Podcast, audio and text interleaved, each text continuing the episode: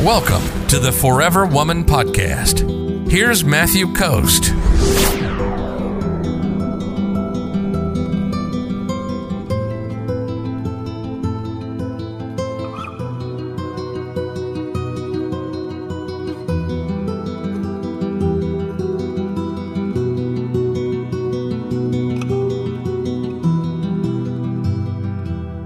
Samantha says, I've been seeing, I think she's meant seeing, I've been seeing this guy for almost a month. He's very cute, sensitive, and treats me good overall. But my problem is he keeps grabbing to my stuff we've already talked about. Being quiet makes him, I think, nervous, and he's a little immature and it annoys the crap out of me. Should I cut my losses or should I try some more to make it work?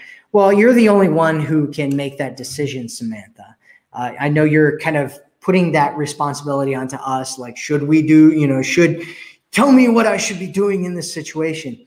Well, you're the only one who can really make that decision. You have to decide whether this, the patterns that this guy has and this, that this man is in, are those going to lead you to the relationship that you want, or will they not lead you to the relationship that you want. If they will lead you to the relationship you want, then you should give it another try. If they aren't going to lead you to the relationship that you want, which it sounds like it's not, right? It sounds like what you're talking about here is trying to you know make it work right? You're like i got to make this work. And whenever you're talking about trying to make something work that's always a, a, red flag for yourself in your own mind where you should look at it and go okay well what do i need to do in order to make this work? Do i need to change this man?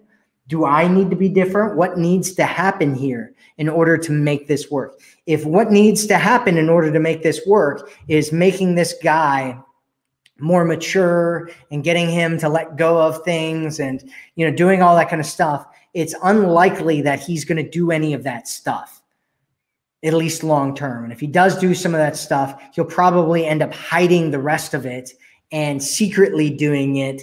And then it's probably going to end up blowing up in your face and so instead, what you want to do is like what I was talking about before, where you kind of build this orbit of men and you let them come in and try to create the relationship, show them the promised land, right? Shine a light on what kind of a relationship you want to have, and then let them lead you to that. And if they don't lead you to that, then you don't get attached to any of them.